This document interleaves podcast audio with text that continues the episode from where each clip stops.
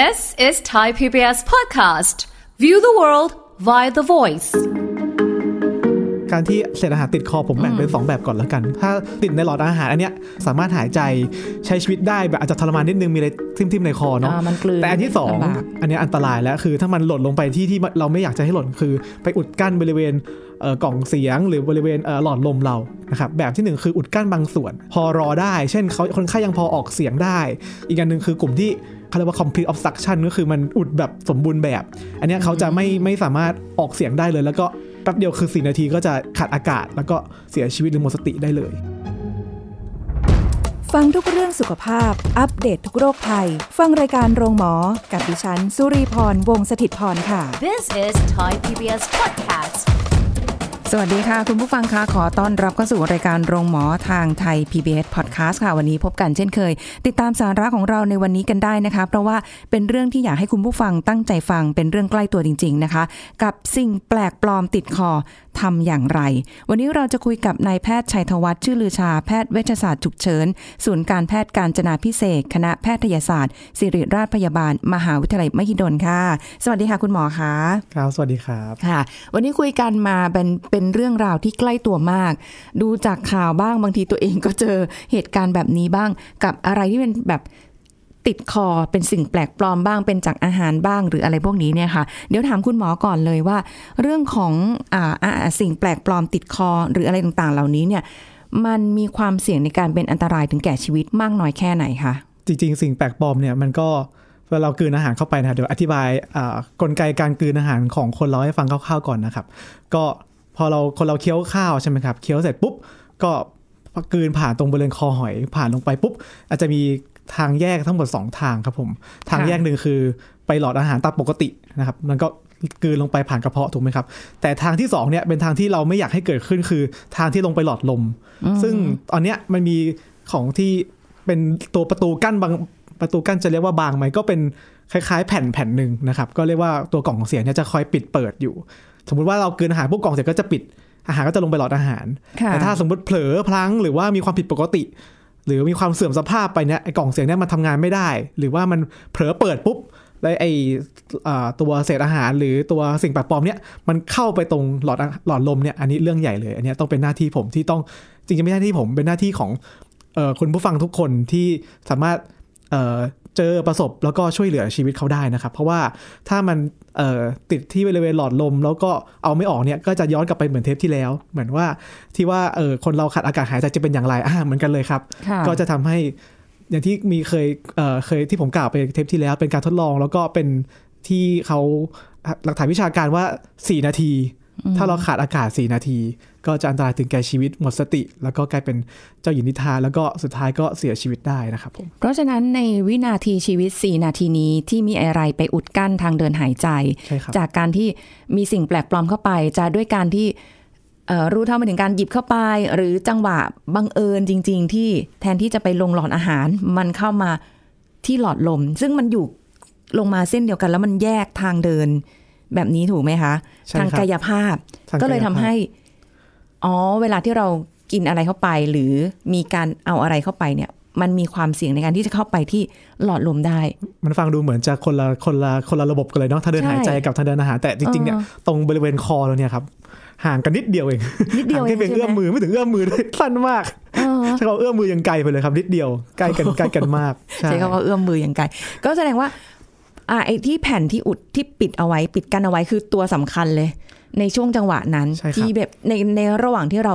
กินอะไรเข้าไป คือเอาอะไรใส่เข้าปากแหละ ไม่ไม่ได้เน้นเฉพาะแค่เรื่องของการกินอย่างเดียวใช่ครับใช่ไหมคะเพราะว่าคือการหายใจมันก็ส่วนหนึ่ง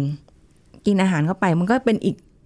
เส้นเส้นหนึ่งคือครับจริง ๆ มันคนละเส้นนั่นแหละใช่ครับ ทีนี้คุณหมอบอกว่าในสี่นาทีเนี้ยมันอันตรายถึงชีวิต มันครับระยะเวลาสี่นาทีมันสั้นมากเลยนะ ก็จริง ๆ แล้วคนร่างกายคนเรามันก็ฉลาดนะครับ มันไม่ถึงขั้นว่า เอาเอาเอาเริ่มก่อนว่าการอะการที่เศษอาหารติดคอผมแบ่งเป็น 2 แบบก่อนแล้วกัน ก็อย่างที่บอกถ้าติดในหลอดอาหารอันเนี้ยจะเป็นเป็นแค่เร่งด่วนเช่นก้างปลาติดคอรู้สึกว่าเอ้ยมีอะไรทิ่มๆในหลอดอาหาร แต่ว่าเรายังสามารถหายใจใช้ชีวิตได้แบบอาจจะทรมานนิดนึงมีอะไรทิ่มๆในคอเนาะอ่ามันกลืนแต่อันที่สองลำบากอันเนี้ยอันเนี้ยอันตรายแล้วคือ ถ้ามันหล่นลงไปที่ที่เราไม่อยากจะให้หล่นคือ ไปอุดกั้นบริเวณเอ่อกล่องเสียงหรือบริเวณเอ่อหลอดลมเราอันเนี้ยครับซึ่งไอ้อุดกั้นบริเวณหลอดลมเราก็แบ่งเป็นสองแบบอีกนะครับแบบที่หนึ่งคืออุดกั้นบางส่วน ถ้าเกิดว่าค่ะอุดกั้นบางส่วนเนี่ยอาจจะพอรอได้ เช่นเขาคนไข้ยังพอออกเสียงได้ เขาจะทำท่าอย่างนี้ครับเขาจะจับจับบริเวณที่คอหรือว่าทุบหน้าอกว่าเฮ้ยมีอะไรติดอยู่ในในคอเรานะอะไรแบบนี้อันนี้สิ่งที่ที่ต้องสังเกตนะครับผมค่ะแล้วก็อีกอันหนึ่งคือกลุ่มที่ อันเนี้ยน่าน่ากลัวที่สุดคือกลุ่มที่เขาเรียกว่า complete obstruction ก็คือมันอุดแบบสมบูรณ์แบบ อันเนี้ยเขาจะไม่ไม่สามารถออกเสียงได้เลย แล้วก็อันเนี้ยแป๊บเดียวคือสี่นาทีก็จะเหมือนเหมือนกลับไปสู่เรื่องเดิมเลยก็คือขาดขาดอากาศ แล้วก็เสียชีวิตหรือหมดสติได้เลยรับ คือมันมันจังหวะจริง ๆ เนาะใช่มันไม่มีใครบอกได้อะคือแบบ ยิ่งเท่าเกิดว่ามาอุดกั้นแบบร้อยเปอร์เซ็นแบบนี้ทำอะไรไม่ได้เลยบางอะทีอย่างที่บอกมันจะอาจจะอุดกั้นบางส่วนก่อนแต่พอมันค่อยๆ ขยับแล้วไอไปไอมาแล้วมันไอไม่ออกมันก็ลงค่อย ๆ ลงไปลึกๆ ก็กลายเป็นอุดกั้นจนสมบูรณ์แบบอะครับ แต่นเนี้คืยอร่างกายโดยกลไกปกติอะจะพยายามไอเวลาที่มันมีอะไรใช่เข้าไปมันก็จะต้องพยายามที่จะเอามันออกมาเนาะถูกต้องครับจะไอจะพยายามที่จะอ่า ขากหรืออะไรออกมาอย่างเงี้ย มันก็เป็นเรื่องปกติเนาะอุ้ยถ้าอย่างนี้เลยไม่ไอสิ ไม่งั้นเดี๋ยวมันขยับได้นะคะ อันนี้ก็คืออะเป็นนกลไกของร่างกายตามธรรมชาติอะนะคะ แต่ทีนี้สิ่งที่คุยกับคุณหมอวันนี้ก็คือว่ามันมีอยู่สองส่วนติดในหลอดอาหารยังไม่เท่าไหร่ เพราะว่าอันเนี้ยก็เจอบ่อย เขาถึงบอกว่าเวลาที่รับประทานอาหารอยู่ ไม่ควรที่จะคุย หรือว่าอะไรอะไรอย่างเงี้ยนะคะ ที่ผู้ใหญ่โบราณโบราณบอกเออเคี้ยวอาหารก็อย่าคุย เนาะให้เคี้ยวอาหารไปมันอาจจะเป็นกุศโลบายอย่างหนึ่งที่เป็นเรื่องถูกต้องที่เกี่ยวกับครับเรื่องนี้ด้วยอะเนาะว่ามันอาจใช่ครับจะไปหล่นในหลอดลมได้ครับซึ่งเราไม่รู้หรอกว่าอาหารแค่บางส่วนหรือนิดนึงหรืออะไรเงี้ย มันจะทำให้ถึงแก่ชีวิตได้ เพราะว่าอย่างคุณหมอบอกว่าอย่างผู้สูงอายุก็มีความเสี่ยง เด็กก็มีความเสี่ยง เพราะว่าอาผู้สูงอายุก็ร่างกายสภาพอะไรต่างๆมันก็เสื่อมไปตามตามวัยอยู่แล้วครับมันอาจจะได้เหมือนกันใช่ไหม ก็ในในเขาเรียกว่าฐานข้อมูลประชากรที่เกิดเสียชีวิตจากเอ่อสิ่งแปลกปลอมอุดตันอุดอุดกลั้นนะครับ ก็จะแบ่งเป็น 2 ช่วงอายุใหญ่ๆสองช่วงอายุใหญ่ ๆ ก็คือเป็นเด็กไปเลยประมาณแบบ ประมาณน้อยกว่า 7 ขวบนะครับเด็กเล็กๆกันเนาะใช่ เพราะว่าเขาอย่างที่บอกเขาจับอะไรเข้าปากได้ค่อนข้างง่ายมากนะครับค่ะก็ประสบการณ์ที่เจอมาก็ตั้งแต่ฝาขวดน้ำหรือว่าพวกของเล่นนะครับ แล้วก็อาหารพวกเนี้ยเขาจับเข้าปากแล้วอย่างที่บอกอย่างที่บอกว่าไอตัวฝากล่องเขายังทางยังทำงานไม่ค่อยดีอย่างเงี้ยก็พลาดไปลงที่หลอดลม นะครับ ส่วนผู้ใหญ่ส่วนอีกอันหนึ่งคือกลุ่มผู้สูงอายุก็ตั้งแต่ 60 ปีขึ้นไปเลยกลุ่มนี้ก็ก็เกิดค่อนข้างบ่อยนะครับค่ะก็อย่างเช่นบางทีก็ฟันปลอมหลุดหลุดอุ้ยหลุดลงไปอะไรอย่างเงี้ยครับพูดพูดอยู่ฟันปลอมหล่นลงไปอย่างเงี้ยครับอ่าแล้วก็อาหารเหมือนกันก็บางที คนไข้ที่เป็นผู้ผู้ป่วยติดเตียง หรือผู้ป่วยที่มีปัญหาเรื่องระบบประสาท การกลืนเขาจะไม่ค่อยดีเท่าเท่าคนปกติอย่างพวกเรา ก็บางทีกลืนไปกลืนมาฝาปิดเปิดปิดปิดเปิดเปิดไม่ถูกต้องก็ลงหลอดลมได้ ก็กลุ่มเนี้ยเป็นประชากรที่น่าเป็นห่วงที่สามารถเกิดขึ้นเอ่อเกิดสิ่งแปลกปลอมอุดตันที่ลำคอได้ตลอดเวลาอืมย้ำว่าตลอดเวลาเลยนะครับบางทีบางทีนั่งนั่งกินข้าวอยู่เห็นต่อหน้าเนี้ยปุ๊บค่ะปุ๊บเกิดอาการเลยเนี่ยครับโอ้ แต่ว่าไม่ต้องกลัวครับ วันนี้ผมจะมาสอนว่าเราสามารถ concept เดิมครับ ผมใช้แค่สติสมองสองมือ สามารถช่วยเหลือคนไข้ได้ครับ สติสมองสองมือใช่ครับ ฟังดูเหมือนแบบว่าไม่ต้องใช้อุปกรณ์อะไรใช่ให้ใช่ให้ยุ่งยากเลยใช่อะแต่เดี๋ยวก่อน อันนี้ขอสงสัยนิดนึงคือ อย่างผู้สูงอายุอะค่ะ เป็นฟันปลอมติดคอ ฟันปลอมที่ว่าเนี่ยเป็นเป็นแบบที่เขาทำเป็นแบบซี่ๆอะไรอย่างนี้หรือเปล่าคะหรือว่าเขาเป็นก็แบบได้ได้หมดเลยครับ ก็บางทีบางทีเขาก็ทำเป็นแผงๆแบบไม่ได้เป็นแบเอบอนึกภาพฟันปลอมที่เป็นแบบ อาดๆได้อ่าฮะนะครับ อันนี้อาจจะบางคนเขาทำเป็นแค่แผงเดียว นึกออกไหมครับมันก็เราก็ลงไปแบบลงไปตรงๆอะก็อุดกั้นแล้วอะไรอย่างเงี้ยเฮ้ยใช่ใช่มันจะลงไปส่วนว่าฟันฟันซี่ๆถามว่าอุดกั้นไหมก็ ถ้ามันลงไปลึกๆ มันก็ตันได้นะครับ แต่มันอาจจะไม่ได้ถึงขั้นแบบเป็น complete obstruction ที่ผมบอก อาจจะอุดตันบางส่วนอะไรอย่างเงี้ยครับอืมใช่อ๋อใช่มันอาจจะไปทำไปโดนกับไอ้แผ่นปิด ตรงนั้นกล่องแล้วมันเสียงอาจจะไปค้างอยู่แล้วก็อะไรอย่างนั้นครับมีมีช่องให้แผ่นปิดเนี่ยเพเยอคือมันไม่ปิดสุดอะไรก็อย่างก็เป็นไปได้ประมาณประมาณนั้นครับ โอ้โหมันทรมานน่าดูเลยใช่อะใช่เรื่องของการเร่งด่วนครับ อันนี้ต้องขาดต้องเอากมาที่ห้องฉุกห้องฉุกเฉินเลยครับใช่อะเราต้องสังเกตยังไงไหมอะเอาขอข้อสังเกตก่อนได้ไหมว่าได้ครับถ้าอย่างเด็กมีอะไรติดคอ ผู้สูงอายุมีอะไรติดคอ เพราะเขาก็เป็นกลุ่มเสี่ยงที่ค่อนข้างที่จะตลอดเวลาที่คุณหมอบอก หรือแม้กระทั่งเอาตัวเราเนี่ยแหละนะจะมีข้อสังเกตยังไงสมมติเรานั่งกินข้าวอยู่ป้อนข้าวเด็กอยู่หรืออ่าเล่นกันอยู่หรืออะไรเงี้ยมันมีอะไรที่แบบผิดปกติที่เราแบบสังเกตได้ไหม ครับขั้นตอนที่หนึ่งเลยก็กลุ่มนี้เขาอย่างที่บอกถ้าเริ่มติดแบบพาเชียลหรือติดแบบบางส่วนเข้าไปก่อน เขาจะร่างร่างกายก็ฉลาดก็จะไอจากที่คอบ้างเอามือทุบที่หน้าอก เขาก็จะพูดเป็นเสียงแหบๆออกมาค่ะเสียงออกมาแบบเหมือนพูดได้ไม่สุดนะครับ ก็จะบอกเฮ้ยอะไรติดคออะไรติดคออะไรอย่างเงี้ยครับอย่างเงี้ยเราต้องเริ่มสังเกตแล้วแบบแบบว่าอย่างเงี้ยเป็นทรายที่ว่าเขามีสิ่งแปลกปลอมติดที่คอ ค่ะครับแล้วก็สักพักหนึ่งถ้ามันค่อยๆ ลงลึกไปหรือเราเราอาจจะชะล่าใจไม่ได้เข้าไปดูเนี่ยมันจะค่อยๆ ลงลึกก็จะไม่มีเสียง ไม่มีเสียงเนี่ยสักพักหนึ่งก็เขาเขาจะหมดสติได้ฉันผมว่าก็กลับมาที่เดิม ถ้าเรามีสติแล้วเห็นว่าเขาเริ่มมีอาการจับที่คอ มีอาการทุบบริเวณที่หน้าอกหรือไอพยายามไออะไรออกมาสักอย่างหนึ่งอะผมว่ามันเห็นเนาะเหมือนคนเราสำลักเราสำลักน้ำอะครับค่ะคุณลีนึกออกไหมครับแล้วเราสำลักน้ำแล้วแบบมันก็จะไอเยอะๆเยอะๆแต่เนี้ยไอจนผิดสังเกตหน้าแดงจนหน้าม่วงเลยอย่างเงี้ยครับอย่างเงี้ยคือค่ะอย่างเงี้ยผมว่าน่าจะต้องเป็น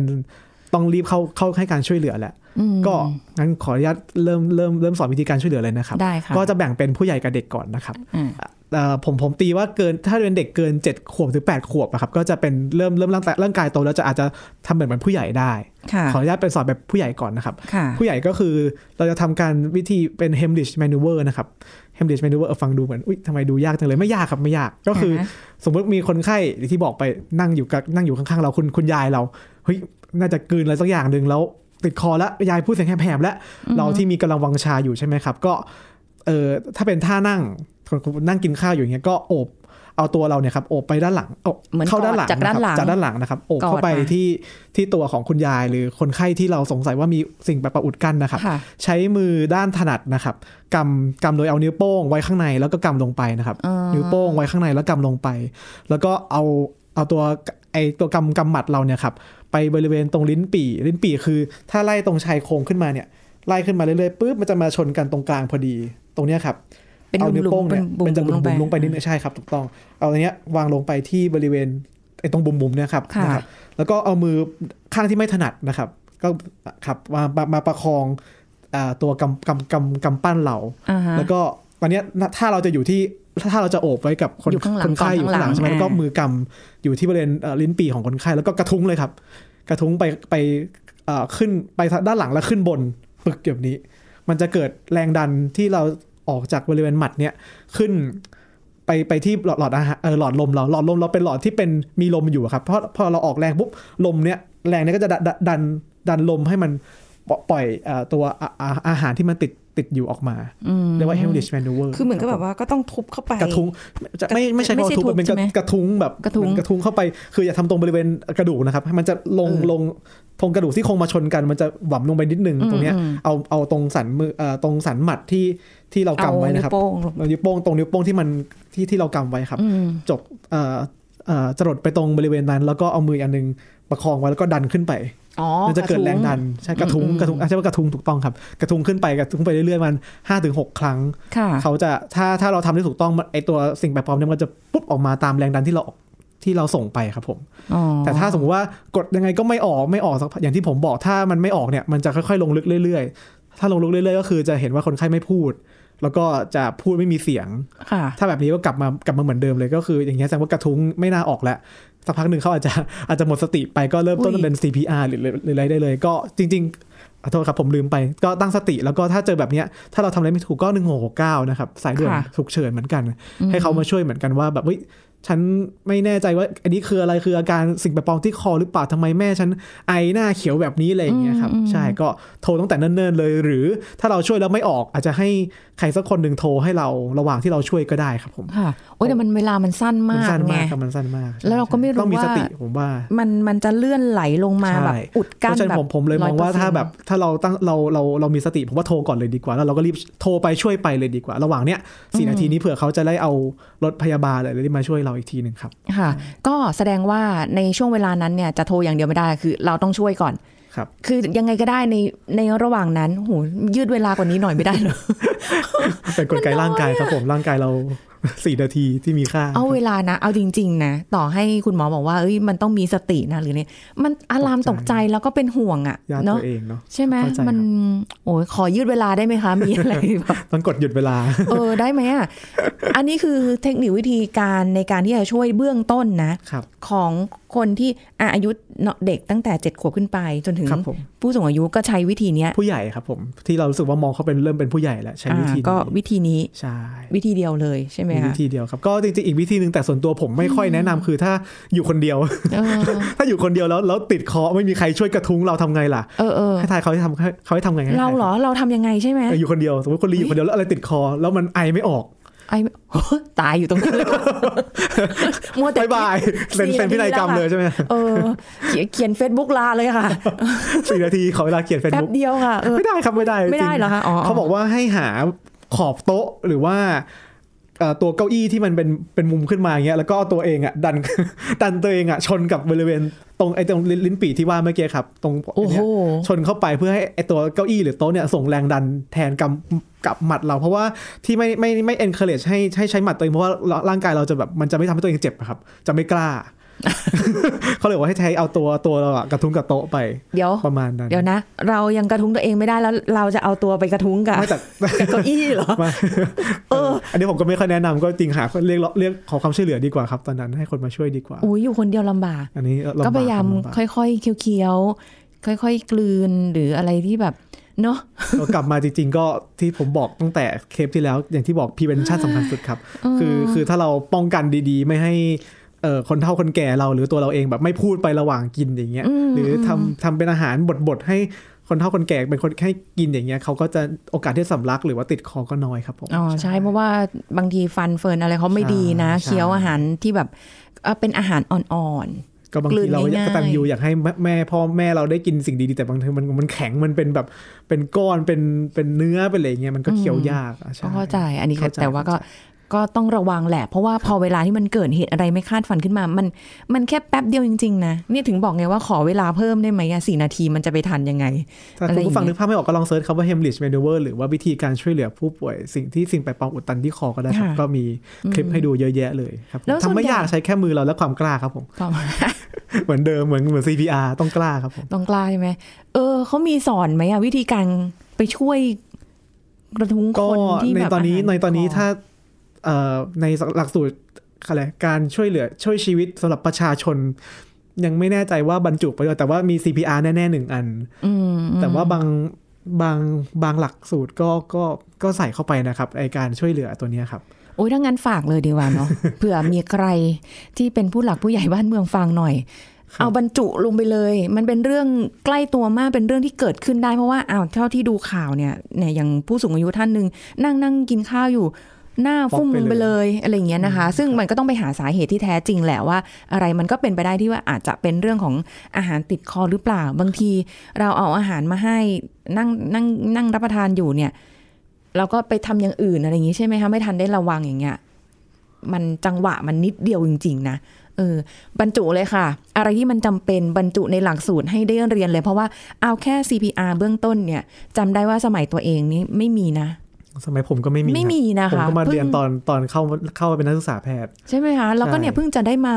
เอ่อเรื่องของการ CPR ที่มีความจริงจังมากขึ้นไม่ไม่ไม่นานมานี้เนาะไม่ไม่นานมานี้แล้วก็ก็จมีริงๆเอ่อแพทย์เวชศาสตร์ฉุกเฉินจะเกิดขึ้นมาประมาณ 15-16 ปีเนะครับ พวกเราก็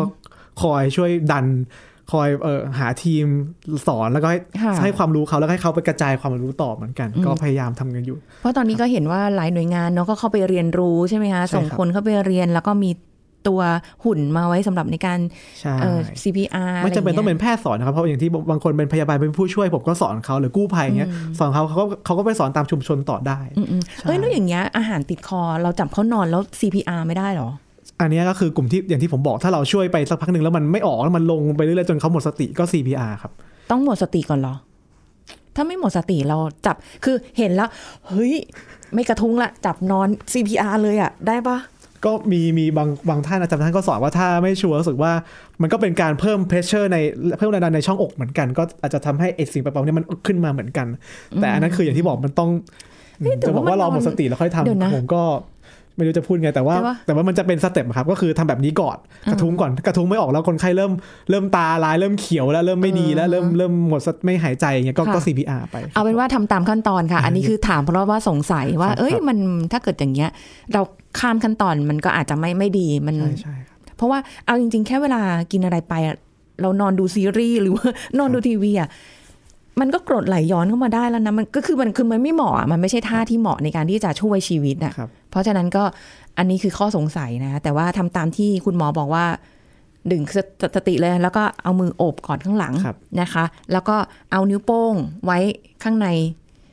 ก่อนแล้วก็เอาสี่นิ้วเนี่ยมาคุมเหมือนกำปั้นนั่นแหละ ปกติกำปั้นเรานิ้วโป้งอยู่ข้างนอกใช่ใช่ไหมใช่คะใช่นิ้วจะอ่าเข้าอันเนี้ยข้างในครับใช่นิ้วโป้งอยู่ข้างในนะคะถนัดมือไหนเอานิ้วโป้ง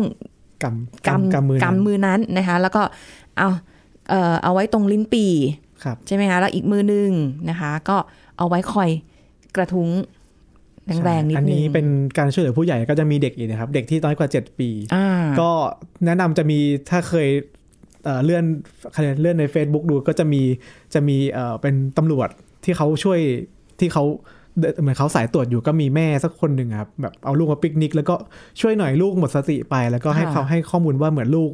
ลูกจะกินอะไรสักอย่างเข้าไปแล้วมันติดคอออ่าฮะถ้าดูคลิปนั้นนะผมว่าเขาทำได้ค่อนข้างดีเลยนะครับ ก็ขั้นตอนแรกเด็กเด็กน้อยกว่าเจ็ดขวบเนี่ยจะเป็นวัยที่เราจะอุ้มได้ถูกไหมครับค่ะนึกนึกภาพเด็กน้อยเนาะที่เราอุ้มได้อุ้ก็มขึ้นมาเราจะเอาเขาอะคว่ำลงไว้ที่ไว้ที่ไว้ตรงที่ตักเราคว่ำลงนะครับค่ะแล้วก็มือเฉยเฉยหัวเด็กจะตกเพราะว่าเด็กจะเริ่มแบบ อะเหมือนจะหมดสติเลยอย่างเงี้ยเนาะเด็กจะหัวตกก็เฉยเฉยหัวเขานิดนึงนะครับค่ะแล้วก็ให้เอาตัวเขาอะลาบไปกับหน้าตักเรา แล้วก็เอาบริเวณเขาเรียกสันสันมือเออฝ่ามือด้านล่างครับ เออเออเขาเรียกอะไรกระทุ้งตีกระทุ้งที่หลังเออเหมือนเหมือนเหมือนแบบกระแทกไประหว่างสะบักอะครับผม ระหว่างสะบักอ๋อสะบักตรงกลางใช่ไหมระหว่างสะบักหนึ่งสองสามสี่ห้าแล้วก็เป็นหจังหวะงายดูหงายมือมาดู อย่างที่บอกอันเนี้ยก็เป็นการเพชเชอร์ เพิ่มเพิ่มแรงดันในช่องเอ่อตัวหลอดหลอดหลอดลมเหมือนกันครับผมทำให้ไอสิ่งแปลปรวนที่อุดตันอุดกั้นอยู่เนี่ยมันก็อาจอาจจะออกมาได้เราก็จะดูเราก็จะพลิกคนไข้มาตอนแรกอยู่คว่ำใช่ไหมครับอืมอืมก็จะหงายมาแล้วก็แล้วก็มาดูว่าเฮ้ยในในปากมีมันอะไรลูกชิ้นหรือว่าไอ้ที่มันติดคอเนี่ยออกมาหรือยังอ่าฮะที่ยังไม่ออกถ้าก็ ก็ก็เป็นท่าที่สองก็คือจะใช้นิ้วสองนิ้วอะค่ะไปตรงบริเวณลิ้นปี่ที่เดิมตรงที่เราทำเมื่อกี้ของผู้ใหญ่อ่าฮะครับ ก็มาในเด็กก็เหมือนกันชายโครงเข้ามาตรงกลาง แต่เด็กตัวน้อยเนาะถ้าจะใช้กำปั้นไม่ไหวแตกแน่นอนนะฮะเฮ้ยก็จะเหลือแค่สองนิ้วเออดันไปที่บริเวณลิ้นปี่ตรงนั้นนะครับ ดันดันเฉียงเอ่อดันดันไปทางข้างบนแล้วก็ไปข้างหลังเหมือนกัน หนึ่งสองสามสี่ห้าเป็นจังหวะเหมือนกันครับ ให้ให้สลับกันหน้าหลังหน้าหลังหน้าหลัง แต่ว่าจังหวะที่เราจะดูว่าอาหารออกมาให้ดูจังหวะที่พลิกมาด้านด้านหน้าให้นอนหงายแล้วครับใช่ไหมนอนหงายคะถ้าแต่มีก็คืออยัองกมาใช่คยัรับงอยู่บนตักเราออยู่ยู่บนตักเราก็เรานั่งอยู่บนเก้าอี้ปกติปนี่ระแหมาณละนั้แล้วนก็ใช่ครับให้แนะนำว่าทำเป็นท่าแต่ถ้าเกิดว่าสงสัยหรืออะไรยังไงเนี่ยคือเซิร์ชหาได้เลยมีเสิร์ชมีได้เลยมีครับให้ดูถ้านึกเยอะแยะ ท่านผู้ฟังนึกภาพตามไม่ออกนี่ลองลองเสิร์ชดูใช่ได้เลยครับ คือเป็นห่วงว่า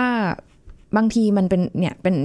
ฟังดูแล้วมันเกิดขึ้นได้ตลอดเวลาจริง ๆ นะ แล้วเมื่อไหร่ก็ได้ แล้วเกิดกับใครก็ได้อีก ไม่ได้เจาะจงแต่วิธีการช่วยอะมันจะมีความแตกต่างกันของเด็กเล็กเลย กับผู้ใหญ่กับคนที่โตแล้วอย่างเงี้ยใช่ไหมคะเพราะฉะนั้นเราต้องพยายามแบบเหมือนกับว่าดูบ่อยๆ ย้ำบ่อยๆ หรือว่าถ้าไปฝึกได้หรือถ้ามีแบบเอ่อทางหน่วยแพทย์พยาบาลอะไรที่เป็นเรื่องของกู้ชีพฉุกเฉินเลยอย่างเงี้ยถ้าเขาจะมี การส่วนสอนส่วนได้ตัวก็ผจะมมองดีว่าปีละครั้งอะปีละปีละครั้งครั้งน่าจะเหใช่มาะไหมในการแบบรีมายในการทบทวนแต่ละเออองค์กรในสถานยิ่งยิ่งในสถานศึกษาครับเออสอนคุณครูสอนอะไรอย่างเงี้ยบุคลากร คือไม่เจอก็ดี แต่ถ้ามันเจอล่ะ แล้วถ้าเกิดเจอกับคนในครอบครัวเราอย่างน้อยคือ ในสี่นาทีเนี้ยมันมีค่ามากที่เราจะช่วยก่อนใช่ไหมคะ ถ้าเกิดมันช่วยได้ทันหรืออะไรเงี้ยเขาก็กลับมาได้เป็นปกติ แล้วอย่างที่มีเป็นภาพข่าวที่ว่ามีคนผู้ใหญ่เข้าไปอุ้มเด็กแล้วก็แบบ คือไม่ได้เป็นกระทุ้งอะแต่จับเด็กแบบเหมือนกระแทกกระแทกอะไปโอบอยู่ด้านหลังแล้วแบบเขาเรียกว่าอะไรดี เหมือนยกเด็กขึ้นลงขึ้นลงขึ้นลงอย่างเงี้ยโอ้ถ้าขึ้นลงอย่างนั้นอาจจะอาจอาจจะไม่ได้วิธีที่ถูกต้องครับ มันไม่ออกหรอกครับ มันต้องใช้มันต้องใช้แรงดันที่มันกระทุ้งไปที่หลอดเฉหลพาะอดเฉพาะอย่างนั้นถ้าถ้าขยับขึ้นลงเงี้ยมันก็เหมือนมันก็เหมือนคน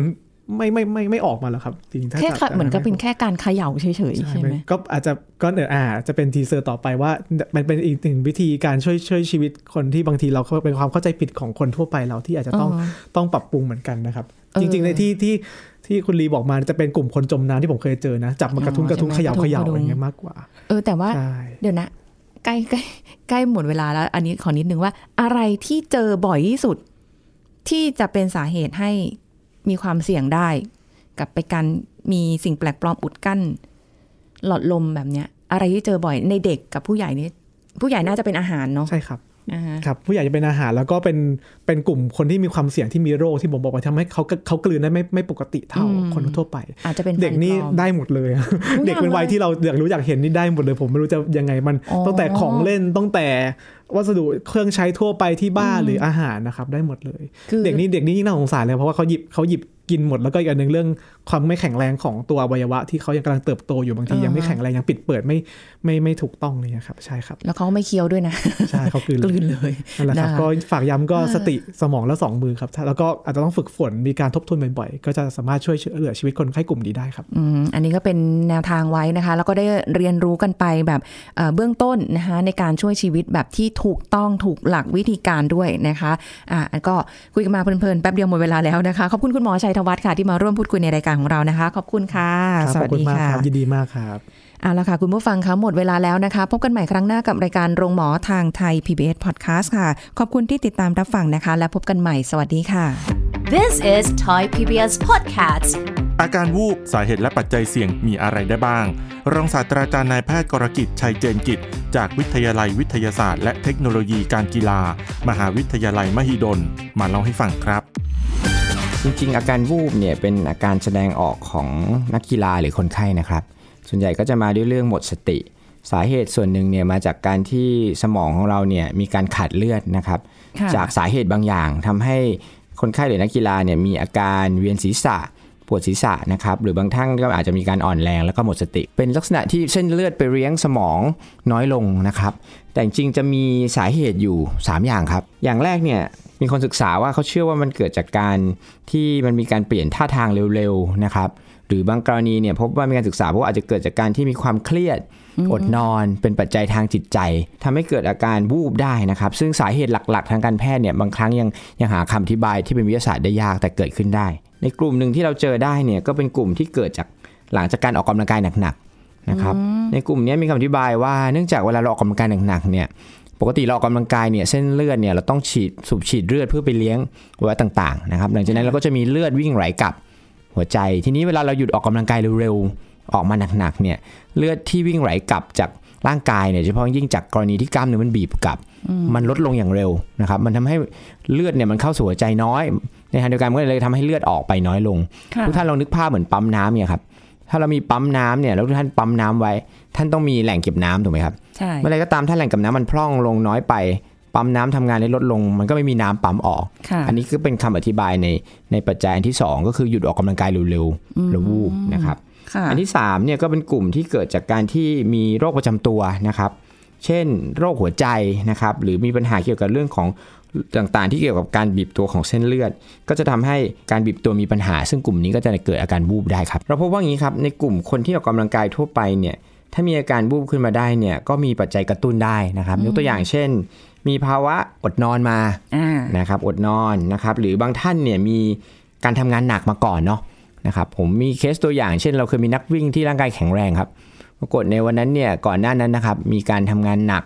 นะอย่างเช่นก็คือต่อเวรในเวลาหลายหลายครั้งอ่าเป็นค่ะคุณหมออย่างนั้นแล้วก็หลังจากนั้นเนี่ยก็มีในเรื่องของการอดนอนนะครับ ก็เป็นปัจจัยกระตุ้นหนึ่งทำให้เกิดวูบได้นะ ในอันดับต่อมานะครับในกลุ่มที่มีประวัตินะครับมีโรคหัวใจในครอบครัวนะหรือมีคนเสียชีวิตกระทันหันค่ะนะครับเนี่ยกลุ่มนี้เองก็อาจจะเป็นกลุ่มเสี่ยงหนึ่งที่อาจจะเป็นกลุ่มที่อาจจะมีโรคซ่อนเร้น โรคหัวใจซ่อนเร้นได้นะครับหรือกลุ่มที่ไม่เคยมีอาการแต่มีประวัติเคยวูบมาก่อน เช่น เวียนศีรษะง่ายๆนะครับทุกท่านบางท่านท่านอาจจะเคยเป็นลุกนั่งเร็วๆเวียนศีรษะนะครับค่ะหรือในบางท่านถ้ายิ่งเคยมีประวัติว่าเวลามีเรื่องเครียด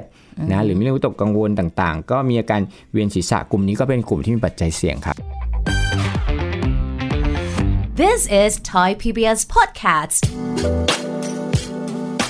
ติดตามรายการทางเว็บไซต์และแอปพลิเคชันของไทย PBS Podcast Spotify SoundCloud Google Podcast Apple Podcast และ YouTube Channel ไทย PBS Podcast Thai PBS podcast. View the world via the voice.